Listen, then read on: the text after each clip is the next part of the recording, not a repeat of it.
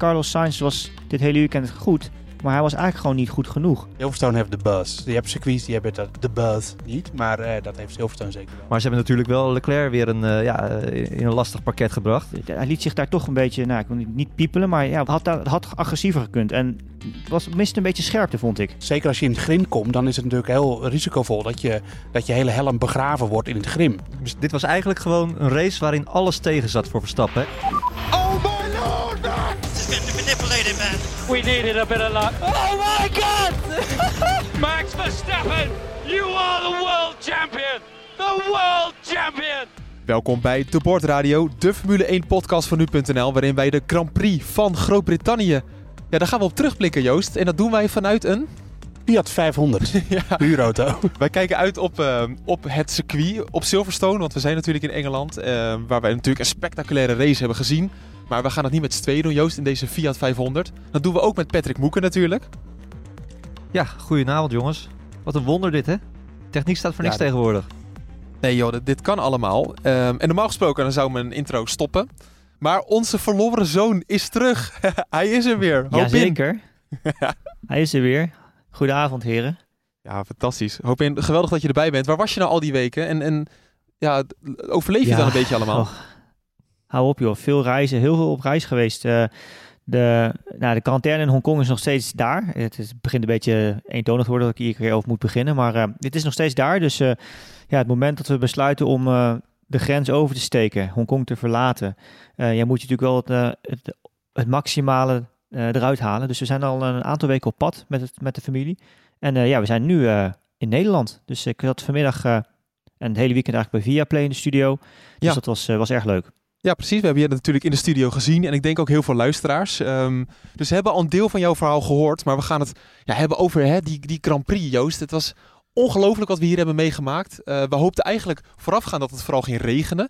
Maar de spektakel kwam vanuit een hele andere hoek. Ja, ik, ehm, laat ik beginnen met, eh, want daar moeten we natuurlijk meteen naartoe, dat, eh, dat we heel blij zijn dat eh Zhou Gang- Zhou Gangyu en, eh, en Alexander Albon heel huid door deze Grand Prix heen zijn gekomen. Nogal. En, eh, en eh, nou ja, met die wetenschap moet ik zeggen dat ik als objectieve verslaggever ontzettend heb genoten vandaag. Het was echt een fantastische race. Silverstone levert altijd en dat is ook dit jaar weer gebeurd. Wat Ja. een geweldig circuit en wat een geweldige race. Ja, Moeke, het racen zoals we dat hier gezien hebben in die laatste tien rondes. Ja, ik heb dat misschien nog nooit zo gezien op deze manier. Dat ze zo vlak achter elkaar konden racen en eh, ja, echt stuivertje wisselen. Nee, dat was inderdaad wel vrij eh, uniek. Ik eh, deed het live vlog voor nu.nl en het was, ja, je kan je voorstellen dat het was eigenlijk gewoon niet bij te houden. Op een gegeven moment heb ik ook maar gewoon gezegd, ja jongens, dit is niet, hier kan je niet tegen optypen. Het was stuivertje wisselen. Ja, nou dat heb ik ook nog gezegd. Ja, zet je niet voor de tv, zet hem snel aan. Want, of kijk hem desnoods terug. Want dit mag je niet missen. Nee, dit was echt een fantastische race. Mooiste race van het seizoen tot, tot dusver. Ehm, ja, wel een klein beetje jammer van eh, eh, Verstappen natuurlijk voor de Nederlandse fans. Alhoewel moet ik zeggen dat de schade achteraf nog eh, heel erg meevalt. Maar daar komen we misschien zo meteen nog wel op terug. Nee, dit Ja. was alles wat Formule 1 zo mooi maakte, zat hierin eigenlijk. Ja, was geweldig. Ja, Hopin, ik vroeg mij af, ehm, dat we dit in de Formule 1 zien is super uniek. Dat er überhaupt vijf verschillende teams, want Norris en Alonso zaten er natuurlijk ook even bij. Hè, in die slotfase waarin Leclerc ehm, en Hamilton het aan de stok hadden met elkaar. Maar heb jij in een raceklasse zoiets meegemaakt, dat, dat het zo kort op elkaar zit? Ja, nou, het was natuurlijk. De, de race werd natuurlijk wel enigszins geholpen. Ons is natuurlijk uh, het spectaculaire race, dat staat zeker vast. Maar uh, ja, die laatste paar ronden maken natuurlijk het spektakel van Silverstone. hè. En Ja. eh, dat kwam natuurlijk ook een beetje door verschillende bandenstrategieën die we zagen, natuurlijk met Leclerc en de rest. En eh, ja, uiteindelijk veel topteams, alle teams die eigenlijk meestreden. Het, het- je zag toch nog wel wat verschil, maar uiteindelijk eh, zagen we het ook al eerder in de race dat de DRS op Silverstone niet per se super goed is om in te halen. Natuurlijk zagen we het wel gebeuren. Maar eh, nou, op een gegeven moment met tussen Sainz en Leclerc bijvoorbeeld. Ja. Toen eh Sainz Leclerc voorbij liet, eh, kon hij relatief goed bij blijven. Dat, ik denk dat het toch iets van 16e per ronde was of zo. Wat hij wat die won op die rechte stuk met DRS. Ja, en als je dan na zo'n herstart van zo'n safety car daarbij kan blijven op die manier. Ja, dan, dan heb je die trein en dan heb je inderdaad die mooie strijd tussen die verschillende auto's. Ja, echt ongelooflijk wat we daar hebben meegemaakt. Eh, super enthousiast. Eh, ze zullen hem gewoon eens even opbouwen. Want ehm, eh, natuurlijk hebben we het over de kwalificatie gehad. Maar als we dat allemaal gaan bespreken, dan, dan zijn we hier nog twee uur. Zondag is genoeg. Ja, en ik weet niet, de- de Fiat 500 begint nu al te beslaan. Ehm, Nee, we lachen nu nog, maar we moeten het echt even over die cra- de crash hebben. Ehm, bij de allereerste start met Joe Kwang Yu. Moeke, toen je dit zat te volgen, want je het live jij bij, schrok je niet heel erg? Eh, ja, heel erg. Want je zag natuurlijk alleen maar dat, eh, dat beeld van, eh, ja, van, van Joe die achterstevoren op zijn kop ja, door het beeld schoot. Nou, dan hoor je geen boordradio, je ziet geen herhaling. Dan, ja, dan denk je wel eventjes van nou, dit is, dit is foute boel. Gelukkig kwam al wel vrij snel via Sky Sports het bericht dat, dat ze tegen Bottas zouden hebben gezegd dat hij in ieder geval bij bewustzijn was. En, ja, en dat, dat, dat dat dus in ieder geval het eerste goede nieuws was. Maar eh, ja, jeutje, toen je ook toen je die herhaling zag, hè, dat hij echt achter de, eh, de, de vangrail eh, stuitte. Ik hoorde ook de reactie van Hopin en, en Guido in de studio van Viaplay. Maar ja, Hopin, ik zit er aan te denken. Dit is een beetje het nadeel van open wiel racen. Want dat is wel een beetje het gevolg toch van deze crash. Band op band. Ja, ja, tuurlijk. Dat blijft altijd een risico. Kijk, die Formule 1 auto's tegenwoordig zijn zoveel veiliger geworden. Dat blijkt wel weer ook. Met alle veiligheidsmaatregelen in het geval van een impact. Maar ja, die wielen, dat blijft altijd een, eh, nou ja, een kwetsbaar punt. In die zin dat eh, als je het in elkaar haakt, dan eh, ja, krijg je ongelukken zoals deze. We zien natuurlijk heel vaak ook gebeuren in, in Amerika. In de IndyCar bijvoorbeeld. Daar hebben ze wel ja, soort van bodywork geprobeerd om die, om die wielen heen te, te bouwen. Ehm, Formule 1 is het ja, nog steeds gewoon relatief open. En ja, het is, het is een, en natuurlijk, zulke soort ongelukken zien we gelukkig niet vaak. Eh, maar als ze gebeuren, ja, dat blijkt wel vandaag, dan zijn ze vaak wel heel erg heftig. En ja, dat iedereen uitstapt eh, nu zonder ogenschijnlijk grote eh, medische ver- verwondingen. eh, ja, dat is toch gewoon een testament aan hoe, ehm, hoe de veiligheid verbeterd is in de sport. Overigens zeg ik altijd daarbij ook dat, ehm, dat natuurlijk de afzetting op een baan, hè, dus met Tech Pro wordt vaak gebruikt, bandenstapels in dit geval. Ja. ja hier zag je hem dus daar. ja, dat, dat is dus niet gebruikt eigenlijk in dit geval om de, om de crash eh, impact te verkleinen. Want eh, hij ging natuurlijk over die bandenstapel heen. Ik denk dat wel een van de dingen die opnieuw bediscussieerd zal worden, is toch wel eh, nou ja, het asfalt naast de baan tegenover de ouderwetse grindbak. Ehm, dat asfalt, hij gleed natuurlijk nu op zijn, nou, op zijn dak eigenlijk, ondersteboven, over dat asfalt. Dat remt natuurlijk in principe helemaal niets af. En ja, uiteindelijk komt hij daardoor met hoge snelheid het grind in, hapt die auto en daardoor nou, maakt hij nog eens een extra salto en komt hij dus in dat hek terecht. Maar ja, wat had daar eerder al grind gelegen, vanaf een eerder punt was die snelheid waarschijnlijk al een stuk lager geweest. Men had ook kunnen zeggen, ja, misschien was hij dan eerder gaan rollen. Was het een andere crash geweest? Dat weet je natuurlijk nooit. Maar Nee. eh, dat blijft toch ook wel weer een discussie die zal blijven doorgaan, denk ik. Maar daar zit ik wel aan te denken, Joost. Wij hebben de foto's hier gezien. Ehm, eh, heeft de Halo zijn leven gered? Nou, dat, hij vond zelf van wel. En als ik naar die. Ik, ik, het moet echt een gruwelijke ervaring zijn geweest voor hem. Want hij, hij werd dus geraakt. Hij belandde in één op zijn dak. En toen ging hij tollend. Dus eh, al, zeg maar eh, in de rondte draaiend. Tollend ging hij zo naar de grindbak. En toen kwam hij in één en weer tot stilstand. Achter een bandenstapel tegen een hek aan. Dus eh, daar zal hij nog wel een paar nachten van wakker liggen, denk ik. Ehm, en ja, als je gewoon naar die foto's kijkt, naar de stills eh, en de video. Dan zit hij zo dicht met zijn hoofd al bij het asfalt nu. En dan zit die halo er dus, dus tussen. En die, eh, er zit natuurlijk wel een rollbar ook nog achter zijn hoofd. Ja. En die is ook ontworpen om zulke klappen te weerstaan. En, en ook tegen slijtage, dus als je over het asfalt, asfalt glijdt. En, maar dan nog, ja, dan is het zeker als je in het grind komt, dan is het natuurlijk heel risicovol dat je, dat je hele helm begraven wordt in het grim, grind. En, en, en die, die halo die houdt dat toch voor een groot deel tegen. Ja. Dus hij hapte wel in het grind en daardoor ging hij rollen. Maar doordat die halo er eh, zat, kwam hij toch niet te diep. En dan, want anders kan je zomaar ja, je, je nek breken of een zware hersenschudding oplopen of, of erger. Ja, precies. En, maar het is wel een bizarre situatie waarin hij terecht kwam. Dus tussen de bandenstapel en het hek. Ehm, het is ook maar een wonder dat die auto bijvoorbeeld niet in de fik vliegt. Dat is misschien gek om te zeggen. Nou, dat is helemaal niet gek. Dat Maar je was er nooit uitgekomen. Nee, maar dat hebben we met Romain Grosjean natuurlijk gezien. Die ging dan wel door een vangrail heen. En Ja. er zijn ook weer in deze nieuwe eh, auto's maatregelen genomen om dat te voorkomen. Want toen bij Grosjean was het een probleem met de accu hè, van het hybride systeem. Vonken daarvan, die zetten de brandstof eh, in licht te laaien. Dus dat zou niet meer moeten kunnen gebeuren. En zijn auto brak nu natuurlijk niet in tweeën, dus dat helpt. Maar als dat wel was gebeurd, ja, dan had hij in een compleet benarde situatie gezeten. Ja. En eh, dan hebben ze hem er ook niet zomaar uit op die positie. Ja, en als we dan zeggen dat een coureur in het ziekenhuis ligt, dan zou je dus denken aan Joe. Maar eh, Moeke, dat is eh, Alex Albon. Ja, Albon met een vrij onschuldig eh, ogende eh, tik tegen de muur aan, maar wel tegen een betonnen muur die, eh, ja, die daar niet op berekend eh, is natuurlijk. Nee, Ja. dat verwacht je niet. Maar, maar ook uit voorzorg. Hè. Uiteindelijk eh, was er niks aan de hand. Gelukkig net ook dat tweetje gezien dat hij eh, eh, dat hij in orde is. Maar waar ik ook nog wel even naar benieuwd naar was, vraag je aan Hopin ook. want jij kent Joe ook natuurlijk gewoon persoonlijk. Oh, Ja. ja. Ja, zeker. Ja, en als je hem dan toch zo ziet vliegen, ik neem aan dat je ook wel schrikt dan eh, van, hey, wat, wat gebeurt hier nou? Of viel, dat wel mee? Nou ja, niet, nou, niet per se meer bij Joe dan bij iemand anders. Eh, bij een andere coureur die ik eventueel niet zou kennen. Ehm, ik denk dat, eh, dat iedereen bij zo'n moment toch wel even zijn hart vasthoudt. En denkt van woe. Ja, en zeker als er inderdaad niet gecommuniceerd wordt, dan weet je vaak, is dat meestal omdat er medisch personeel ter plekke bij is. Nou ja, uiteindelijk zagen we dus later die foto's dat die auto dus een soort van haast klem zat op zijn zij tussen de vangrail en het hek. En dat dat natuurlijk de reden was waarom het zo lang heeft geduurd, denk ik ook. Maar eh, ik zag toevallig een, een ander beeld voorbij komen, wat, wat George Russell op de bandenstapel stond om te kijken, slash te helpen ehm, bij de auto van Joe. En de Marshals gaven al, toen al een duimpje omhoog. Ja, dat was klopt. gewoon een, ja, vanuit een andere hoek gefilmd. Dus eh, op zich was het al wel relatief vroeg oké. in ieder geval bekend dat hij bij bewustzijn was dat hij eh, relatief oké was. Maar ja, dan moet je inderdaad nog wel bevrijd worden. En dat, eh, ja, dat heeft dus best wel lang geduurd. Nou, Hopin, nu gaan we volgende week al naar Oostenrijk toe. Eh, dit zal enorme impact hebben op Joe natuurlijk. Ook al is hij niet zwaar gewond. Of st- sterker nog, hij zag er best wel kwiek uit nog op de grid uiteindelijk. Of in de paddock bedoel. Ja, hoe, hoe lang herstel Nee, je ja, nee. hiervan? Hoe zit dat? Ehm, nou, snel. Hij stapt gewoon weer in en hij natuurlijk, dat, het- je denkt niet echt per se meer terug aan zo'n crash. Je, je stapt in en je gaat gewoon weer rijden.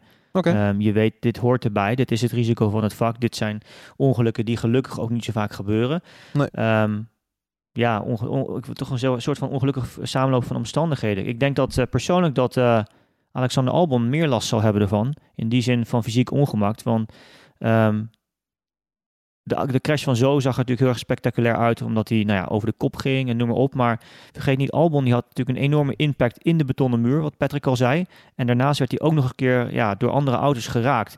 En eh, vaak is het zo dat een eerste impact, al die crashstructuren en dergelijke, die zijn natuurlijk dan nog intact. En die absorberen heel veel energie. Ja. Maar als je daarna dus nog een keer wordt geraakt door een andere auto, of een, of een muur bijvoorbeeld, eh, dat je die raakt, eh, ja, dan is die tweede impact vaak een stuk groter. En die energie die kan dan niet echt meer worden geabsorbeerd. En die gaat dan toch, eh, nou, ja, die moet ergens heen en die gaat vaak toch naar de rijder toe, gedeeltelijk. Ja, precies. En zo ontstond inderdaad gewoon de crash en dat zijn de gevolgen. Ehm, de gevolgen waren ook dat er een rode vlag kwam. ehm, die overigens er sowieso was gekomen in de eerste ronde. Omdat er een paar ongelofelijke debielen eh, op de weg liepen. En dat zeg ik maar even los van wat hun statement is. Want het ging over, het was een stop-oil beweging.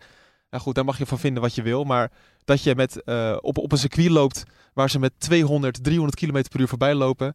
Dan vind ik wel dat ik eh, eh, het mag zeggen dat je een debiel bent, toch Joost? Ja, en het was niet eens de eerste keer dat het hier gebeurde op Silverstone. We hebben al een keer een, eh, een als eh, priester, of ik weet niet meer wat voor outfit hij had, de figuur op het rechtstuk gezien. Die, die, toen reden de auto's ook nog op volle snelheid. En ja, het leek nu natuurlijk veiliger dan het was, omdat die auto's op dat moment al afgeremd waren, omdat er rode vlaggen was. Maar ik kan, je kan mij niet vertellen dat die demonstranten dat wisten.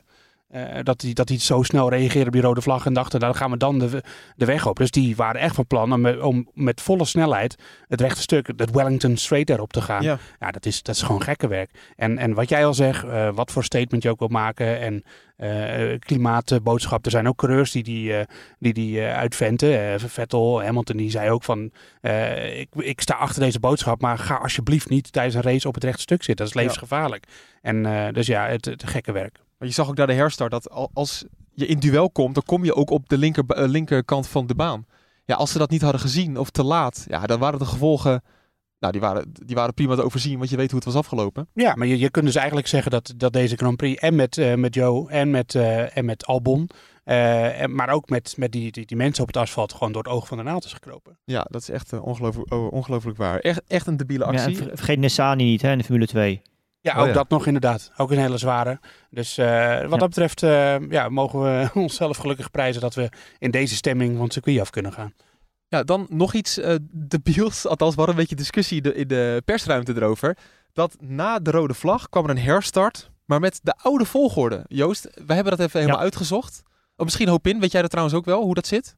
Gebeurt het vaker ook? Nou, nou ik, heb, ik moest, ja, over het algemeen, de regels zijn niet, in ieder geval waren me niet helemaal 100% bekend eh, hoe, dat, hoe de procedure zou zijn als het in de eerste ronde zou gebeuren. Maar ik heb e- ook even gekeken. En omdat niet alle auto's eh, safety car lijn 2 waren gepasseerd op het moment dat de rode vlag werd gegeven, Ja. ehm, wordt dan teruggegaan naar de originele startopstelling. En ehm, over het algemeen is het zo, eh, wat je normaal hebt in een race, dat ze dan bijvoorbeeld een, een ronde teruggaan. En de reden daarvoor is dat je eigenlijk dat als, nou ja, als, als een goed meetpunt hebt hè, op dat moment. De control line, zoals we dat zeggen, dus de, waar, waar de tijdwaarneming zit, Ja. die, die legt gewoon vast wie er voor ligt en wie er achter ligt, letterlijk. En ehm, natuurlijk kan je dat visueel ook wel voorstellen, maar daar kan je natuurlijk best wel veel discussies over krijgen. Eh, dus je moet wel een soort van een meetpunt hebben. En die safety car lijn 2 is eigenlijk het eerste lus op de baan ehm, waar dat kan gebeuren. Dus als de alle auto's nog niet voorbij zijn daar, kun je eigenlijk niet met 100% zekerheid zeggen eh, wat de exacte volgorde is. Dus daarom wordt teruggegaan naar die originele startopstelling. Oké, en daarom hadden we inderdaad dus de, deze opstelling. Ehm, grootste winnaar van dat feit was Carlos Sainz. Ja, ja. Nee, zeker weten, want eh, ja, hij had natuurlijk in, bij de eerste start, toen, toen Verstappen op de softbanden natuurlijk vertrok, eh, geen schijn van kans. Eh, Verstappen die was, daar, was hem daar eh, heel makkelijk voorbij. En in de, zijn tweede start was beter, al had Verstappen nog altijd een goede start. En eh, ja, hij drukte hem de muur in en, eh, en eh, dat, nou, toen kon hij dus eigenlijk zoals we dat van Sainz niet gewend zijn. Want die is toch vaak in duels vrij timide. Maar hij liet hem staan. Ja. Eh, kon hij de leiding behouden. Maar ik moet zeggen, hij was niet de enige die profiteerde van de rode vlag in de herstart. Want er waren ook eh, andere coureurs, zoals Vettel. Die reed achterop bij Albon. Die kon natuurlijk een hele nieuwe voorvleugel nemen. Maar ook Con werd echt hard geraakt door de auto van Albon. Zijn hele rechte voorwielophanging was stuk. Toch op de een of andere manier de pitch bereikt. En later, oké, hij viel later uit. Maar dat Ja. had er niks mee te maken. Hij zat wel, zat wel weer in de race. Dus eh, er waren meer coureurs die daar heel erg van profiteerden. Ja, interessant. En wat jij zegt, Joost, Sainz liet hem staan. En Ja. Boeke, dan moet ik toch even naar jou toe. Eh, jij bent vaak al kritisch geweest op Carlos Sainz. Ehm, maar nu liet hij echt zien dat hij gewoon ballen heeft. En dat tegenover Max Verstappen. Ja, dat, eh, dat- is niet de eerste de beste natuurlijk. Nee, hij, deed het hartstikke goed. eh, eh, liet zich niet piepelen. Ehm, ja, hij kwam ook go- goed weg natuurlijk dat hij werd, eh, werd teruggezet. En hij moest ook wel. Ik denk als Verstappen er daar al voorbij was gegaan, dan was het een eh, gelopen koers eh, geweest. Al moet ik ook wel weer zeggen, we hebben ook wel weer een foutje zien maken. Hè? Want hij gaf later natuurlijk wel op enigszins onhandige wijze eh, de leiding aan Verstappen. Ja, zeker. Dat, eh, daar hebben we het zo meteen over. Ik probeer een beetje chronologie nog in deze podcast te houden. Heel lastig, want er is zoveel gebeurd. Want ook nog wat heel belangrijk was, het gedeelte met de schade. Want Leclerc, die had zijn front-end plate was eraf. Ja. Hopin, dat is een heel belangrijk onderdeel van de voorvleugel, zeggen ze altijd. Maar volgens mij hoef je dat ding er nooit Ja. meer op te doen. Want je merkt er helemaal niks van bij Leclerc. Nou, op zich, wat ik wel interessant eraan vind, is dat het op zich ook weer aangeeft hoe aerodynamisch gezien de auto's zijn gewijzigd ten opzichte van voorheen. Ja. Ehm, en dan, dan doe ik eigenlijk, daar doe ik dan eigenlijk mee ehm, dat de manier waarop de auto's eigenlijk de, de downforce, de neerwaartse druk genereren. Het grootste gedeelte komt, zoals de luisteraars waarschijnlijk ook wel weten, natuurlijk vanuit de vloer tegenwoordig, met die grote tunnels onder de vloer. Eh, als dit bijvoorbeeld vorig jaar was gebeurd, ja, dat had echt een enorm effect gehad eh, op de auto. Eh, en dit, ja, we hoorden de engineer van Leclerc ook zeggen, Xavier Marcos op de radio, dat het vijf punten downforce was. Ja, dat is eigenlijk relatief weinig. Als je dat bijvoorbeeld vergelijkt met Verstappen, die dus schade aan de vloer heeft, dat konden we dus eigenlijk niet zien. Ja, maar dat, dan, dan praat je dus echt over waarschijnlijk tientallen punten downforce. En dat geeft een beetje de verhouding aan en ja, hoe dat tegenwoordig, eh, hoe dat eigenlijk ligt. Dat vond, ik, dat vond ik eigenlijk wel interessant, want hij was gewoon heel competitief, ondanks die schade. ja, precies. Ja, en eh, het- hij was nog sneller ook dan zijn eigen teamgenoot, die met een wel volledige Ja. Ferrari reed.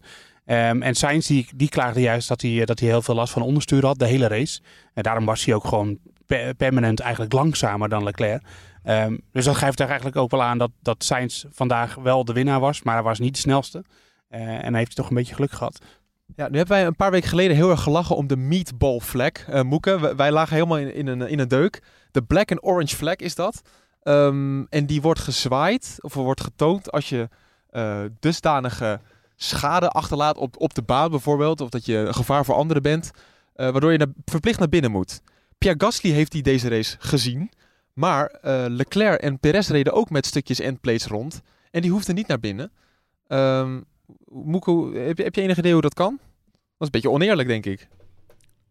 Ik neem aan dat de schade bij, eh, bij Gasly veel groter was dan bij die anderen die, eh, die, die ook schade hadden. Dat, dat moet de enige verklaring zijn. Anders zou het wel oneerlijk zijn. Maar het is inderdaad wel to- toevallig. Ja. We, we hebben die meatballvlek, die zie je bijna nooit. En nu opeens, nou, een paar races achter elkaar. Ja, dat- ze, ze, ze- Ja. de marshals kunnen hem nu echt niet meer vergeten, om het zo maar even te zeggen. Want eh, ja, dan, dan, eh, dan komt het niet meer goed. Nee, en sterker nog, eh, degene die daar misschien wel van ehm, een, een nadeel van heeft ondervonden, dat was Max Verstappen. Die een stukje carbon in zijn eh, vloer heeft gekregen. Joost, jij hebt hem Van daarover gesproken. Oh. Ja, ja, waar lag dat aan uiteindelijk? Waar het dan lag? Ja, geen goede vraag, hè? Nee, nee. Eigenlijk wil ik gewoon eh, vertellen eens wat er was met eh, Verstappen. nou, nou ja, Verstappen die, die zei dus dat hij inderdaad dat er hij had later hij stapte uit zijn auto na de race en toen zag je dat hij wel dat er onder de vloer echt heel veel dingen stuk gereten waren. Ja. Ehm, en hij had een ehm, hij, had- hij zag hem liggen op dat stukje carbon wat er op het, op, lag op de racelijn namelijk. Ja. Maar hij zei ja, ik, ik, ik kon er niet meer links langs, ik kon er niet meer rechts langs. Ik, ik ging er overheen en toen hoorde ik wel dat, dat er wel een klap was. Hij dacht dus eerst dat het een lekke band was. Hij zei ook wel, ik ben, hij zei dat ook tegen zijn team natuurlijk toen hij naar binnen kwam van ik ben over iets heen gereden. Eh, maar later bleek dat er dus gewoon echt grote schade was aan de vloer. Eh, er zitten allemaal van die geleiders in die vloer verwerkt. Er zit natuurlijk een hele tunnel in verwerkt. Eh, en het hele idee erachter is dat, die, dat er de lucht over de auto veel sneller stroomt. En dat daar veel meer is dan onder de auto. Ja. Veel meer lucht boven de auto dan onder de auto. Waardoor de auto naar beneden wordt gezogen eigenlijk. Eh, en als dat niet goed werkt, omdat die vloer gewoon kapot is, ja, dan, eh, dan verlies je gewoon heel veel snelheid. En eh, vooral in de bochten, zei Verstappen. Rechtstuk ging het wel. En hij miste vooral grip aan de achterkant. En ja, daardoor had hij dus ook veel overstuur. En het was gewoon te veel. Ja. Maar ja, uiteindelijk toch nog wel binnen de punten gefinished. En dan kan je zien dat het dus voor auto's van het middenveld, zoals de Haas en de Aston Martin, toch nog heel moeilijk is om een auto die, zoals Hopin, Hopin net zei, eh, tientallen punten downforce waarschijnlijk mist, om die in te halen. Dus dat geeft ook alweer de, de verhouding een beetje weer. Ja, want je zag inderdaad wel hoop in dat Verstappen er uiteindelijk gewoon heel veel last van had. Want hij, over de radio klaagde hij over driving on ice. Hij kreeg geen grip in zijn voor- en achterbanden. Ja, het ging helemaal nergens over eigenlijk. Ja, dat kwam natuurlijk nadat ze de pitstop maakten. En eh, hij klaagde natuurlijk dat hij heel erg veel overstuur had. Dat was ook wel duidelijk te zien in die snelle bochten. Vooral bijvoorbeeld bocht 1, wat over het algemeen een relatief makkelijke bocht is. In de race is het een kleine lift. Eh, maar ja, eh, moest daar ook overal constant corrigeren. Vooral in de bochten naar rechts. En eh, ja, om de balans dan eigenlijk te verbeteren, wat je, wat je dan doet, kunt doen, en dat deden ze natuurlijk ook bij het team, dat, eh, dat zei eh, GP ook op de radio, Ehm, dan verstellen ze eigenlijk de voorvleugel. En dan nemen ze dan een, de voorvleugels verstellen ze dan naar beneden. Doen ze eigenlijk wat minder hoek op. Waardoor de auto eigenlijk nou ja, wat meer onderstuur creëert. Alleen in dit geval is was het natuurlijk niet alleen een, was niet per se een balansprobleem. Hè. Het was een probleem dat gewoon heel veel neerwaartsdruk weg was gevallen aan de achterkant van de auto. En als je dan ook nog eens de voorvleugel naar beneden verstelt, creëer je misschien die balans, die wordt wellicht iets beter. Alleen je neemt daarmee natuurlijk ook de, de, de totale hoeveelheid downforce neerwaartse druk die de auto heeft, verlaag je daar natuurlijk ook mee. En tel daarbij op dat hij bij diezelfde pitstop ook nog de harde compound band kreeg. Eh, die sowieso heel moeilijk is om te activeren, om, om die op bedrijfstemperatuur te krijgen. Ja. Ja. en, en dat was natuurlijk zijn radio toen, dat hij refereerde van ja, ik weet niet wat je hebt gedaan, maar het is net of ik op ijs rijd. Ik- die band die krijg je dan niet goed op temperatuur, omdat je dus die neerwaartsdruk mist. Daardoor kan je niet die energie in die band krijgen, daardoor krijg je je temperatuur niet. Het, het- het- allemaal, het is echt een soort van, ja, ik wil niet zeggen een domino-effect, maar het komt allemaal bij elkaar op zo'n moment dan. Ja. Exact dit is wat Verstappen inderdaad uitlegt van de afloop. Over de voorvleugel en in, in totaal minder downforce. Dus eh, nee, eh, da- daarmee was het natuurlijk gewoon een gelopen koers. En alleen, ja, dit is dan even goed nog knap dat hij ondanks de safety car, eh, natuurlijk dat het veld dicht bij elkaar komt, dat hij even goed die auto nog in de punten eh, weet te rijden. En nou ja, we zagen wel in, in het duel met Mick Schumacher dat hem daar veel aan gelegen was. Want hij, ja, zoals Horner dat na afloop zei, Max die vocht voor de zevende plaats als hij voor de leiding vecht. En het was gewoon alles of niets. Ja. En eh het was ook wel grappig, want eh, na de afloop stonden Schumacher en, en Verstappen nog even met elkaar na te praten. En hard lachen om een, eh, om een mooie duel. Met, ze hadden allebei duidelijk genoten. En Verstappen zei van, ja, toen ik, vooral in de laatste bocht eh, combinatie, dat, ik, met dat Mick naast me kwam, toen heb ik de auto echt in een positie gebracht van, als jij nu geen plaats maakt, dan gaan we er allebei af. En hij zei, nou ja, Mick was in ieder geval slim genoeg om dat in te zien. Dus eh, die ging toen weer van het gas af. En eh, ja, was een mooi duel. Gewoon, dat was ook maar een onderdeeltje in deze knotsgekke race. Want eh, een, een strijd om de zevende plaats tot de late, me- meters, laatste meters, zien we niet vaak. En het, weer het toetje eigenlijk op de race tot aan de finish. Ja, sterker nog, we stonden best wel dicht bij dat gesprek tussen, tussen Schumacher en Verstappen. En eigenlijk de kern van, van het verhaal was ook een beetje van dat Verstappen tegen Schumacher zei: Wat was je nou eigenlijk aan het doen? Je rijdt voor het eerst voor, het le- voor je leven in de punten. En dan neem je zoveel risico. Wat ben je nou aan het doen, man? is een Schumacher of niet, hè? Dat, eh, dat vond ik toch wel, eh, wel heel erg mooi. En ik, Ja. eh, ik, ik reken dan ook gewoon op, als coureur dat je dan, je rijdt achter, dan wil je ook die zevende nog hebben. En zeker als er een gehavende auto voor je rijdt, dan denk je toch, ja, die kan ik wel hebben. Dus zo denkt de coureur dan, denk ik gewoon. Ja, wat, wat ik nog even kwijt wil over Verstappen. Ten eerste, ik, want ik, ik mag dan naast Joost staan hè, in, in het vierkantje van de, van de Formule 1. Het valt me ten eerste op dat hij ongelooflijk relaxed is. Ja. Hij geeft leuke antwoorden, is niet meer zo zakelijk. ehm, geeft ook echt inhoudelijk goede antwoorden. Eh, Daar merk je ook echt wel een verschil in, hè Joost? Nou ja, je, me- je- ik vind eh, het Verstappen was altijd al gewoon eh, redelijk rechtstreeks in zijn antwoorden. Was, was, draaide er nooit omheen. Tuurlijk. Maar hij is, ik vind hem gewoon sinds zijn wereldtitel eh, een stuk ontspannender geworden. En dat merk je vandaag ook weer. Hij is, er is geen boosheid naar die zevende plek.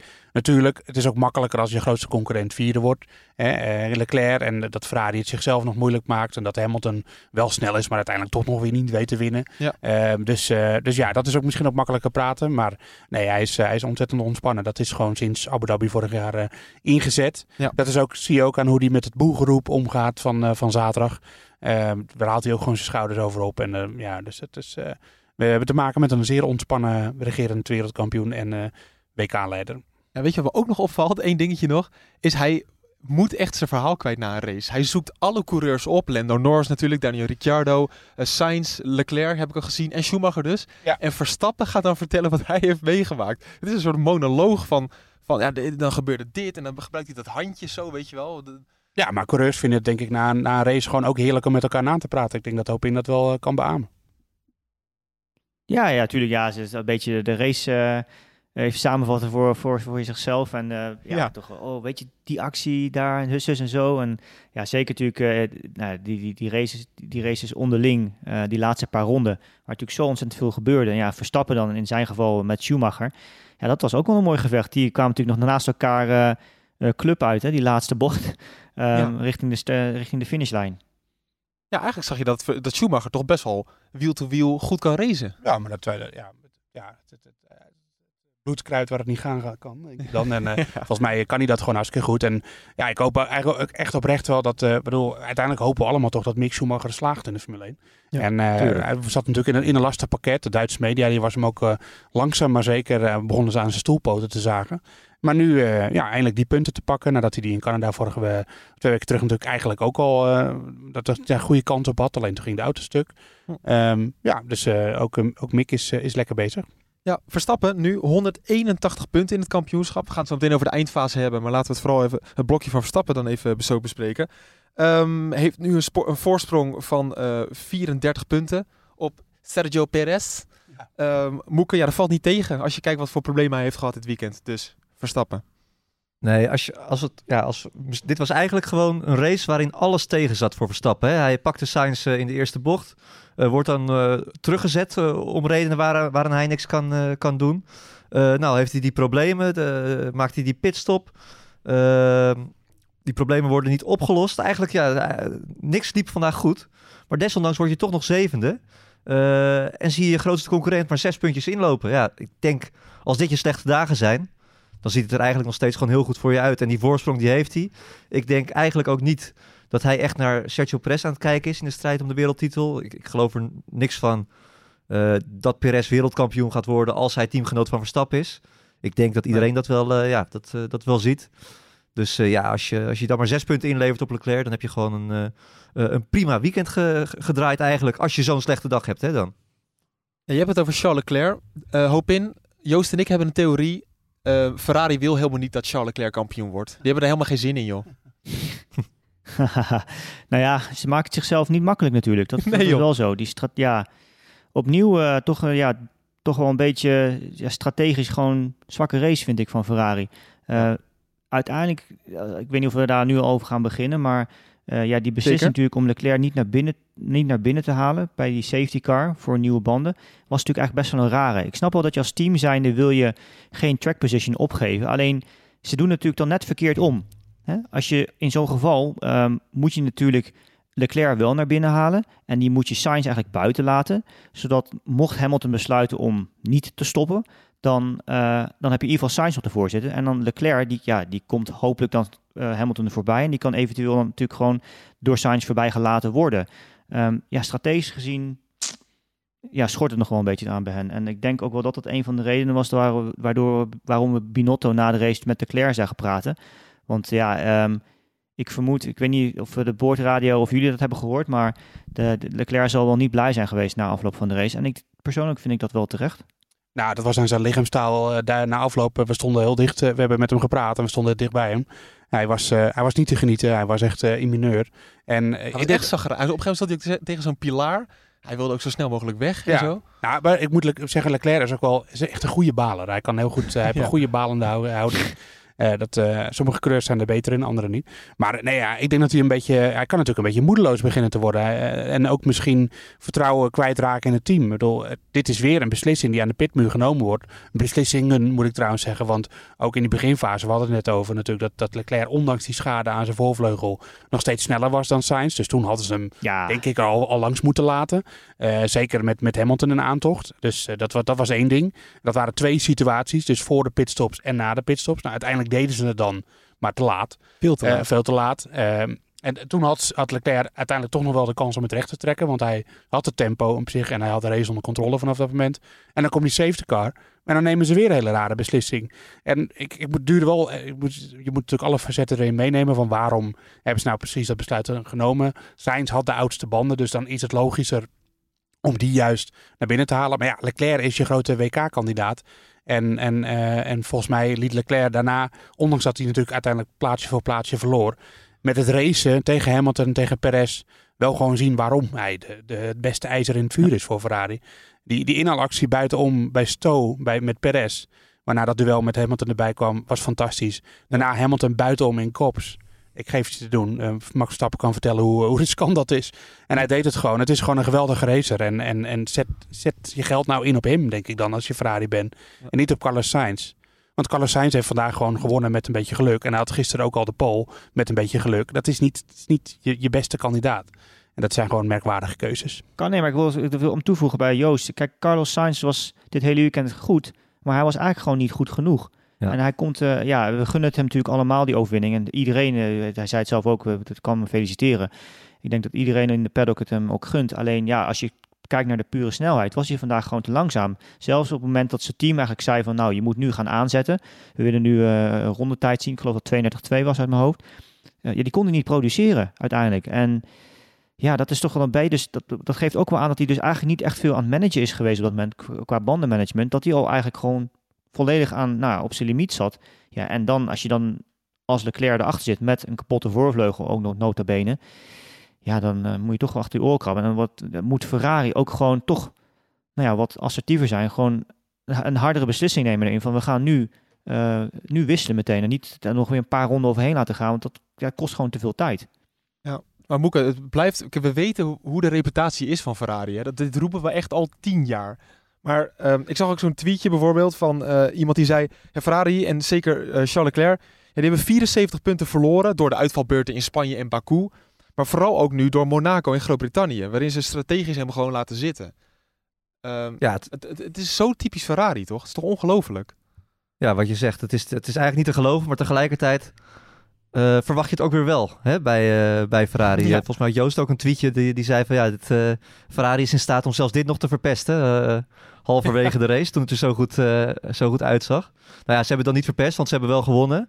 Maar ze hebben natuurlijk wel Leclerc weer een, ja, in een lastig pakket gebracht. En wat ook gewoon ja, ook niet handig is, om het zo maar even te zeggen, is dat Sainz staat nog maar 11 punten achter Leclerc. Nou, het, dus, dus ja, die, die gaat alleen maar meer reden krijgen om te geloven in de titel. Terwijl, ja, we weten allemaal, in principe is Sainz gewoon niet snel genoeg over een heel seizoen ten opzichte van eh, eh, Leclerc. Net zoals Perez dat niet is tegenover Verstappen. Eh, maar ja, hij gaat wel recht van spreken krijgen, omdat ja, er is nu geen eenduidige titelkandidaat. Ja, dit, dit, en dit, ja, we weten allemaal, Sainz gewoon een Spanjaard. Die, die heeft absoluut ambities ook om, om wereldkampioen te worden. Terecht, dat, dat wil iedere coureur. Dus ja, maar je, had het, ja, je zou het gewoon in de kiem kunnen smoren. En ze doen eigenlijk het tegenovergestelde. Nee, en, en ik ben helemaal met je. Laten laten we eerlijk zijn. Dat is geen, eh, we willen niet Carlos Sainz, eh, wil ik niet eh, devalueren of zo. Want dat is gewoon een hele, hele sterke coureur. En ook al was hij dit weekend niet de snelste, die zegen komt hem wel toe op basis van wat er in het, eerder in het seizoen gebeurd is. Hij heeft ook pech gehad. eh. Het is een coureur die goed genoeg is om te winnen. Maar het is gewoon, als je Ferrari zet, dan moet je gewoon je, beste, je geld inzetten op je, de, beste kans hebben. En dat is gewoon niet Sainz. En dat, ja, dat maakt, het blijft gewoon... Ik blijf me Leclerc. maar afvragen wat. Dat is natuurlijk Leclerc, sorry.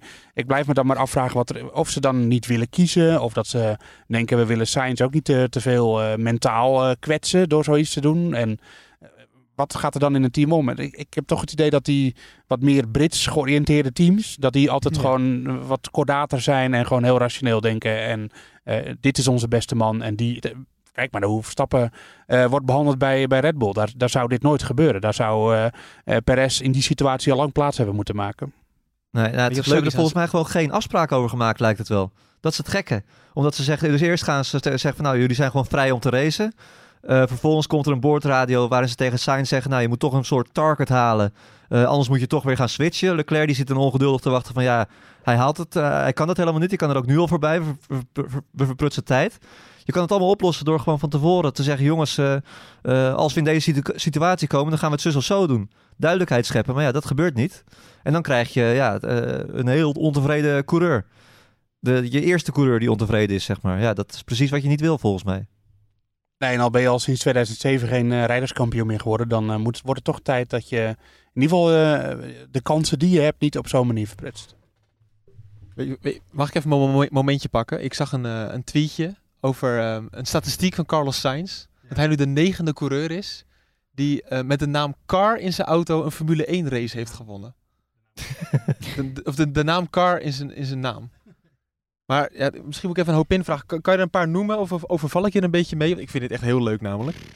Nou, dan moet je bij Joost zijn, denk ik. Die is daar beter in. Ja, ik heb het met Joost al besproken. Ik heb Oh, voorkennis. Nee, nee. Voorkennen. Nee, bijvoorbeeld eh, Alberto Ascari. Hè? Car. Ricardo, Ricardo Patrese Precies. Of Carlos Reutemann. en Daniel Ricardo. Nee, dat is, nee, dat, is, Maar dat is alleen uitspraak. dat is alleen een uitspraak. Ja. En je hebt bijvoorbeeld Giancarlo Fisichella. Ja, Oh ja, Ja, dit is toch geweldig? ja, ja. Ja, Ja. leuke Ja, quizvraag. ja. Ja. José Carlos eh Patje. Mooie pubquiz dit. Dan wil ik toch even naar de slotfase toe. Want dat was echt sensationeel. Een van de mooiste tien eh, rondes die we in de Formule 1 hebben gezien. Misschien wel in jaren, misschien wel ooit. Om een beetje te overdrijven. Ja, je houdt wel echt van overdrijven. Nee, maar ik heb journalisten dat horen zeggen. Ja. Sterker nog, Joost. ja. Ik, eh, wij zijn samen in Abu Dhabi geweest. Ja. Daar werd wel geklapt in de laatste ronde. Maar dit heb ik niet zo snel meegemaakt. Journalisten stonden op de, op de banken. Nou, Ja, ja, dit, eh, dit moet je. Nee, dit, dit kan je niet gaan nuanceren. Wat Praat je Nee, jezelf, Bas? Of, eh, ja, ja, ik nou, dat, kan, dat kan ik wel beamen, dat, dat klopt. Ja, Nee, maar ook die eh, actie met Hamilton bijvoorbeeld, dat hij dan terugkruist ja, en ze klopt. allebei inhaalt. Het was, het was fantastisch. Het was een zinderende slotfase. En eh, ja, ik heb dit soort dingen wel vaker gezien. Bijvoorbeeld eh, eh, Canada 2011 met eh, Vettel en Button door in de laatste ronde. Toen was er nog meer gejuicht dan nu. Oh ja. Eh, dus eh, ik heb het ook wel eens meegemaakt. Ik wil niet altijd alles maar eh, eh, bagatelliseren. Maar Ja, het maar was, het- persruimte blijft vaak stil tijdens de Formule ja, 1. dat klopt. Nou, dat, is, niet- dat valt wel mee. Dat valt wel mee. Het was ook de derde keer dat je er was. Dus eh, laten we niet overdrijven. Vier- vierde, keer- vierde keer. Vierde keer. Zoveel kilometers heb je nog niet gemaakt. Nee, het, eh, maar er was eh, euforie en, en terecht, want het was gewoon een geweldig duel. Eh, Hamilton eh, vond het ook leuk om Hamilton gewoon weer eens eh, in de strijd te zien, echt. Die was gewoon best wel goed dit weekend. In Mercedes eh, best oké. Hij- Eigenlijk, nadat Verstappen natuurlijk eh, klaar was, was hij, was hij de snelste man op de baan. En het leek er ook even op, zeker omdat Ferrari natuurlijk eh, vakkundig de eigen glazen aan het ingooien was, eh, eh, leek het er zelfs op dat hij, dat hij ging winnen. Zonder safety car had hij toch gewonnen? Misschien nou, wel? dat denk ik niet. Ik denk dat Lec- Leclerc het wel had gehouden op die, eh, op die harde band. Eh, maar, eh, maar Hamilton was wel tweede geworden, denk ik. En die reed gewoon een ijzersterke race. Ja. Perez natuurlijk, eh volvleugel kapot in de eerste ronde. Eh, en daarna toch, eh, ja, dankzij die safety car kwam hij in ene weer binnen schootsafstand van de kop. En deed het daarna eigenlijk ook natuurlijk hartstikke goed. Hè. Die is ook gewoon eh, goed in de duels geweest vandaag. Eh, Alonso nog op het vinkertouw. Eh, maar ik heb toch in die slotfase, ja, ik bedoel, het, het, het is misschien de verliezer van de dag, maar toch het meest genoten van Leclerc. Hoor, met, eh, met, met in ieder geval twee acties en eh, hoe, de- hoe hij met echt de- totaal de verkeerde banden toch van zich afbeet. Te vergeefs uiteindelijk. Eh, ja, dat vond ik gewoon razend knap. Maar de leukste Hamilton die Mhm. we dit weekend gezien hebben, dat is eigenlijk toch deze. eh hoop in. Dat is de racende Eh, Hamilton die alle kansen benut. Eh, wiel to wiel is hij altijd agressief. Ook toch wel op een bepaalde manier. Wel voorzichtig, maar toch ook wel agressief. Ja, zo zien we hem graag, hè? Ja, nou, de Mercedes was natuurlijk eh, een stuk sterker dit weekend. Ze hadden Ja. een aantal updates meegebracht die er, nou, ja, waar het op bleek dat ze dus dat de hoeveelheid porpoising heel, heel erg weten, hebben weten te beperken. Ehm, aan de andere kant, ik wil eigenlijk tegenovergestelde zeggen van wat je zegt, Bas. Ik vond het een beetje tegenvallen. Ik, ik vond dat je eigenlijk Oh. wel zag dat Hamilton toch een soort van, ik wil niet zeggen roestig was qua racen. Ehm, maar ja, hij liet zich toch wel een paar keer, nou ja, ik wil niet zeggen verrassen. Eh, hoe hij bijvoorbeeld voorbij werd gestoken door Perez in bocht, eh, in bocht 3. Ja, dat was nou ja, eigenlijk bijna knullig. Ik bedoel, Ja, hij, ik hij je. zette gewoon wagenwijd de deur open voor Perez. En ja, dat, Ja. ja. dat, dat doe je eigenlijk normaal gesproken niet. En ehm, Leclerc natuurlijk hetzelfde. Dat was een waanzinnig mooie actie van Leclerc buitenom in Kops Corner. Maar ja, als je gewoon weet dat jij op een vrijwel nieuwe set softs eh, rijdt ten opzichte van Leclerc die op, nou, ik weet niet eens hoe oud zijn banden op dat moment waren, op uh, hards, eh, die toch al behoorlijk versleten zijn. Ja, dan, dan heb je gewoon veel meer eh, eh, grip. Eh, Hij liet zich daar toch een beetje, nou, ik wil niet, niet piepelen, maar ja, was daar, hmm, had, daar- had agressiever gekund. En Als iemand weet hoe je daar de binnenkant vond eh, moet verdedigen, dan is het Hamilton natuurlijk wel. Nee, maar ik, ik, vond het een beetje, ik vond het een beetje, eh, een beetje scherp te missen. En ja, zeker als je ziet, uiteindelijk belandt hij dan wel op het podium. Maar ik denk dat het, dat het meer had kunnen zijn. Want uiteindelijk, ja, de snelheid zat wel in die auto. En ja, eh, we gaven natuurlijk al eerder aan. eh Sainz was dit, wie- dit vandaag zeker niet de sterkste op de baan. Wie weet wat als. Maar goed, dat is natuurlijk altijd in autosport wat als. Maar ehm, ja, uiteindelijk eh, eh, liet hij zich toch een beetje piepelen, vond ik. Ja, dat is helemaal waar. Wat wel nog grappig was, is dat Hamilton tijdens de persconferentie nog een enorme sneer aan eh, Max Verstappen uitdeelde. Door met die situatie in eh Kops te beschrijven als, ja, je- als je een, eh, de tegenstander rekening met mij houdt, dan zie je wat er ook kan gebeuren. Waarin dus eigenlijk zegt, Verstappen dat is hield vorig jaar... Nee, dat, Maar- dat, dat, dat vind, daar zijn we het over eens. Nee joh, dat is onzin man. Want als je de herhaling ook kijkt, je ziet dat Hamilton nu met zijn binnenkant van zijn, recht, zijn rechtervoorwiel zit hij op de curbstone in Cops corner aan de binnenkant. Ja. En blijft hij ook zeg maar een beetje zo daar langs rijden. Terwijl hij natuurlijk vorig jaar met Verstappen liet hij de auto naar buiten lopen. En dat is het moment eigenlijk dat ze elkaar raken ook. En Leclerc, eh, in tegenstelling tot Verstappen, zat eigenlijk nog verder naar binnen zelfs. Eh, het was puur omdat Hamilton gewoon dit keer, nou ja, toch wat ik zei, eh, een beetje voorzichtig was, te voorzichtig was. Eh, dat ze gewoon met z'n tweeën ha- heel huids die bocht eh, doorkwamen. Nee, en Hamilton die heeft natuurlijk eh, nooit toegegeven dat hij daar fout zat. En dat gaat hij nu ook niet meer doen. Dus dat was, eh, dit is iemand heeft- die gewoon in zijn gelijk blijft hangen. Ja, en, maar daar heeft hij dan wel over nagedacht. Want hij heeft het ook gezegd voor de camera van Sky Sports nog een keer eh, net vanavond. Echt waar? Ja, Oké. dus eh, ik, ja, ik dacht eigenlijk dat hij het alleen daar had gezegd. Maar als hij dat ook op de persconferentie heeft gezegd, dan vind ik het helemaal... eh, dan, is het helemaal dan heeft hij er echt over nagedacht. Dus eh, ja, valt, valt me dan wel een klein beetje tegen van hem.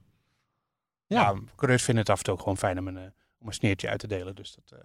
En Hamilton en Verstappen die, die, die hebben de vredespijp gerood. En die gaan op zich gewoon goed met elkaar om. Maar ze laten toch ook geen kans onbenut om af en toe toch net even dat steekje onder water te geven. En eh, nou, ik denk dat als Verstappen dit hoort, dat hij opnieuw zijn schouders erover ophaalt. Denk ik ook, ja. Inter- Interessant allemaal. Zullen we eens gaan kijken ja, wat de voorspellingen hebben gedaan met het NuSport GP-spel? Want eigenlijk als het podium bekijken, dan staan alle tweede coureurs op het podium. Moeten we toch... Of, Ja, dat doe je Hamilton wel een beetje tekort. ja. ja, ik zit eigenlijk te denken. Ik bedoelde nog ineens wel als een sneer. Maar het feitelijk gezien is het natuurlijk op basis van dit seizoen wel een beetje zo. Russell is, vind ik gewoon beter dan Hamilton dit seizoen. Eh, maar daardoor ja, hebben heel veel mensen geen of weinig punten gescoord. En dat moet een slagveld geweest zijn in het GP-spel, Moeke. Ja, het is, het is eigenlijk iedere week een eh, slagveld, eh, moet ik zeggen. Ja. Zeker als het om, om ons gaat, eh, Bas en Joost. Maar Emiel Kleinsma, die had het wel allemaal goed, goed gezien al voorafgaand aan het weekend. Die had namelijk een team met Carlos Sainz, Sergio Perez, Fernando Alonso en Yuki Tsunoda. Dus ja, Yuki heeft dan niet geen punten gescoord, maar die eerste drie natuurlijk wel heel veel. Hartstikke goed gedaan. Joost, jij was van ons drie nog het beste. Plaats weet je waarom? 224. Weet je waarom? Omdat ik Verstappen niet op het podium had. Ik had een voorgevoel eh, dat dat niet ging gebeuren. Nou, dus dat- eh, dat, ik hoop niet dat de mensen me nu een, een jinx verwijten. Maar, eh, ja, dat, dat had ik, maar ik had gezegd dat hij uit ging vallen. Dat is, eh, ik kreeg er uiteindelijk ook helemaal niks voor. Ja, maar Nee. ik was de beste, toch? Joost had 55 punten, ik 58. Echt niet? Nee, dat klopt niet. Ja, dat, ja, dat klopt wel. maar maakt niet uit. Oké, idee. nou, oké, gaat, om, gaat, eh, gaat, eh, gaat zeker om het eh, idee. Terwijl jullie stonden wel allebei hoger dan ik, want ik ben nog geëindigd op plaats 629. Dat eh, ja, daar Ja. hoef ik niet over naar huis te schrijven. Eh, algemeen klassement pakken we er even bij. Eh, Jeroen Heijmans, 942 punten bovenaan. Jos de Bos, 82, plaats 2. En Mirjam Ravenstein op plaats 3 met 930 punten. Eh, Wat leuk, Bas, een vrouw in de top 3. Ja, hartstikke goed. Ja, ook vrouwelijke luisteraars. Je verwacht het eh, niet, maar best wel veel ook nog. Ehm, Ja, super. Bas, ja, heel goed. Bas, plaats 79. Beste van ons drie, keurig. Ja. Top 100. Eh, Joost, plaats 273. Aardig. En ik, eh, ja, ik heb ook geen recht van spreken meer. Plaats 399. Maar dat kwam vooral omdat ik Nee, vorige dit- week mijn team was vergeten in te vullen. Ja, precies. Gooi het daar maar op inderdaad. Ja, nee, prachtig. Ehm, ja, ik, ik wil toch nog even hebben over die auto's. Hè, want eh, Verstappen benadru eh, eh, zo, benadrukte het al. Carlos Sainz heeft het al gezegd. We hebben lang die discussie gehad. We kunnen de auto's elkaar nou beter volgen. Hoop in. Nou, dit, die discussie die hebben we voor het laatst gevoerd. Dit is het toch? Ja, nou de auto's, het lijkt er zeker op dat ze elkaar beter kunnen volgen. Ehm, nogmaals, DRS blijft wel echt een absolute must om te kunnen inhalen. Ja. Alhoewel, nou ja, je ziet wel, in dit geval, hier op Silverstone, leek het erop dat eh, de DRS er ook hielp om eh er naartoe te rijden eigenlijk. En dan eh, nou, op andere plek toch ook een, een poging te wagen. En dat is een beetje toch wel typerend aan het circuit van Silverstone ook, waar je jezelf eigenlijk dusdanig kunt positioneren dat als je, nou dat degene die voor je rijdt, die moet verdedigen, die, die komt dan eigenlijk een soort van verkeerd uit voor de bocht erna. En daardoor kun je nou, was een zogenaamde switchback doen. Ehm, dus het, het was, ja, het, was, het was absoluut hartstikke mooi racen. En eh, nou ja, ook gewoon ja, circuit van Silverstone zelf ontzettend prachtig natuurlijk om te rijden als coureur zijn. En dat levert dan ook wel weer gave races op, dat blijkt wel. Ja, want Bas, jij was voor het eerst op Silverstone. Wat, eh, wat, eh, wat vond je er nou van? Nou, zal ik je eerlijk zeggen dat ik hele hoge verwachtingen had van Silverstone. Ehm, maar dat ik het eigenlijk vrijdag en zaterdag niet zo voelde. Maar dan kom je zondag op dit circuit, dan is het drie keer zo druk. Terwijl elk weekend is het gewoon, het is gewoon helemaal uitverkocht, elke dag. Ehm, maar en op een gegeven moment gewoon de, de mensen die op die heuvels zitten, de reuring, eh reuzenratten, festivals. De buzz. De buzz, die is echt ongelooflijk. Silverstone heeft de buzz. Je hebt circuits die hebben dat, de buzz niet. Maar eh, dat heeft Silverstone zeker wel. Abu gewoon- Dhabi heeft dat niet. Abu Dhabi heeft niet, maar Bahrein heeft het vooral bijvoorbeeld niet. Nee, dit is gewoon een echte, echte liefhebberscircuit. En eh, het is volgens mij de derde op de kalender qua hoogste gemiddelde snelheid. En ik vind een hoge gemiddelde snelheid draagt gewoon, zeker als er veel, met veel bocht is, zoals Silverstone, want Monza is natuurlijk sneller, maar ja, dat is alleen maar rechtuit eigenlijk. Ja. Dan, en, en, en dat is gewoon, ja, dat, het- eigenlijk is het een soort van eh, Jeddah zonder muren, zo moet je het een beetje zien. En, eh, en eh, het leeft gewoon, het is gewoon een fantastisch spektakel. Ik hou echt van deze baan en dat is vandaag weer bewezen. Ja, prachtig. Is, is het ook leuk om op de race hoop in? Want je hebt, hebt het natuurlijk heel vaak gedaan. Het is gewoon top, toch? Ja, zeker. Hartstikke mooie baan om te racen. Ja, ik heb er zelf veel geraced, ook in het VIA World Endurance Championship. Twee keer gewonnen. Ja. In LMP2. Ehm ja, hij toch prachtig even circuit. Ja, even flexen. Toch even... Ja, eh, ik laat moet, het ik moet toch even noemen natuurlijk, hè. Ik, eh, ja, nee. Nee, Terecht maar het, is heel grappig. Als je, als je zo eh, die auto's aan het ziet rondgaan, daar ook je... eh, en je ziet hoe de rijders, zeg maar, bepaalde bochten rijden. Dan weet je ook eigenlijk gewoon wat er gebeurt. Omdat eh, het circuit van Silverstone heeft ehm, een, paar, een aantal karakteristieken. We hadden natuurlijk in de voorbeschouwing met Patrick ook al aangehaald. Eh, de wind speelt altijd een grote rol. Ik denk dat dat overigens ook de reden was waarom bijvoorbeeld eh Sainz dat kleine foutje maakte, waardoor Verstappen de leiding kon overnemen in het begin van de race. Ehm, er zijn een aantal bochten waar je een soort van natuurlijk onderstuur in de auto hebt. Dat is bijvoorbeeld ehm eh, eh, Laffield, om een, een bocht te noemen. Eh, dat is uh, Copscorn, toch ook wel in zekere zin. Ja. Chapel. Dat zijn allemaal bochten waar, nou ja, en, en dat is eigenlijk, dat maakt het voor een coureur ehm, en een team ook wel weer interessant, omdat je daar met de autoafstelling een soort van op moet anticiperen. En tegelijkertijd ook als coureur zijn, dan moet je daar eh, op een bepaalde manier mee omgaan qua rijden, omdat je die linker voorwand eh, moet beschermen eigenlijk. Je, je kunt veel harder de bocht door, maar je moet je eigenlijk een soort van inhouden om niet te gretig te zijn. En eh, om, omdat je anders gewoon te, te snel die, die linker voorband opeet en toch graining creëert ook. Ja, nou prachtig. We hebben echt genoten van Silverstone. En we gaan eigenlijk door naar het volgende circuit dat echt spektakel gaat opleveren. Maar Moeke misschien ook wel een makkie hè, voor, eh, voor Verstappen. Want topsnelheid is daar zo belangrijk.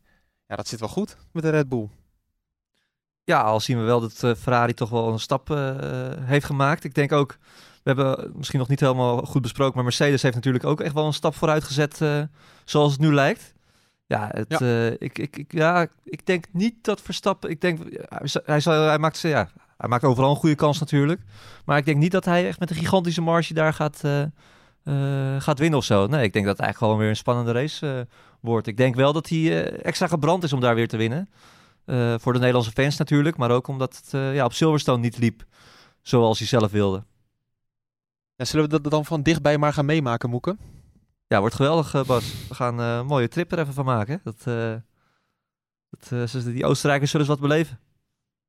ja, we gaan eh, Oostenrijk even onveilig maken. Moeke en ik zijn daar dus bij. Een week lang in, ehm in Spielberg. Ja, dan gaan we zien hoe de verhoudingen zijn. Ik wil in ieder geval Hopin bedanken dat je er weer bij was. Onze verloren zoon. Ja, was leuk. maar, waar, ga je de komende weken... weer. ja, laten we dat eens even doen. Maar waar ga je de komende weken heel vaak bij Viaplay zien, toch? Ja, ja, zeker. Ik, eh, volgende race, Oostenrijk, ben ik ook weer bij. Leuk. Dan eh, Frankrijk niet, maar Hongarije ben ik ook weer van de partij. En eh, daarna moet ik weer terug naar Hongkong. Nou, kijk. Maar de- eh, ja, jullie, bent nog twee, jullie zitten nog twee weken met twee races met me opgeschreven. Nou, dat, eh, dat nemen we maar voor lief dan. Wel veel, veel positieve reacties weer hè? Op, de, op, de, op de socials, op Hopin bij Viaplay. Dat was echt... eh, ja, ik begrijp hartstikke goed dat ze hem eh, terug hebben gehaald, om het zo maar even te zeggen. Leuke dynamiek ook met Guido. Ik heb eh, Altijd- genoten dit weekend. Ja, was top. Ja, nee, wel, ik, Gied en ik hadden het nog over voordat we begonnen. Eh, ja, ik, ik had een fotootje zelf ook nog, die was van eh, eh, december 2020 of januari 2000, 2000 sorry, eh, december 2000 of januari 2001. Dus kun je je voorstellen, wij kennen elkaar ontzettend lang. En eh, zijn ook nou, gewoon vrienden. En dus, ja, die, die, dynamiek ging heel erg eh, goed en eigenlijk gewoon heel natuurlijk. En ja, Guido had natuurlijk ook ontzettend veel ervaring, heel veel kennis. En ja, was, eh, was, eh, was erg leuk om samen te werken. En eh, hopelijk eh, spoedig weer. Ja, perfect. Fantastisch, we gaan het meemaken. Dankjewel uh, Hopin en eh, veel succes daar de komende tijd bij Viaplay. En eh, we zien je snel natuurlijk weer in de uitzending. Ik ga hem afronden. Bedankt voor het luisteren aan de luisteraar. En nog één dingetje. Wij zouden het nou echt top vinden als je abonneert op de Boordradio. Eh, wat is daar nou handig aan? Het is ten eerste gratis. Ten tweede, je krijgt een melding als een aflevering online staat. Eh, en daarnaast is het ook gewoon belangrijk voor onze vindbaarheid. Misschien moeten we daar ook gewoon eerlijk in zijn. Hoe meer mensen abonneren op onze podcast, hoe hoger wij in de, in de charge komen. Eh, en wij willen nog hoger komen, want we staan al 18e in de top 40. En dan kunnen mensen, eh, als er meer luisteraars zijn, zijn er ook meer mensen om na te praten over onze napraat. Ja, precies. Dat is Dat ook is wel mijn, een dat beetje is mijn theorie. Ja, nou, oké. nou, eh, ik ga hem afronden. Dank jullie wel. En tot woensdag of donderdag bij de vooruitblik op de Grand Prix van Oostenrijk. Tot dan.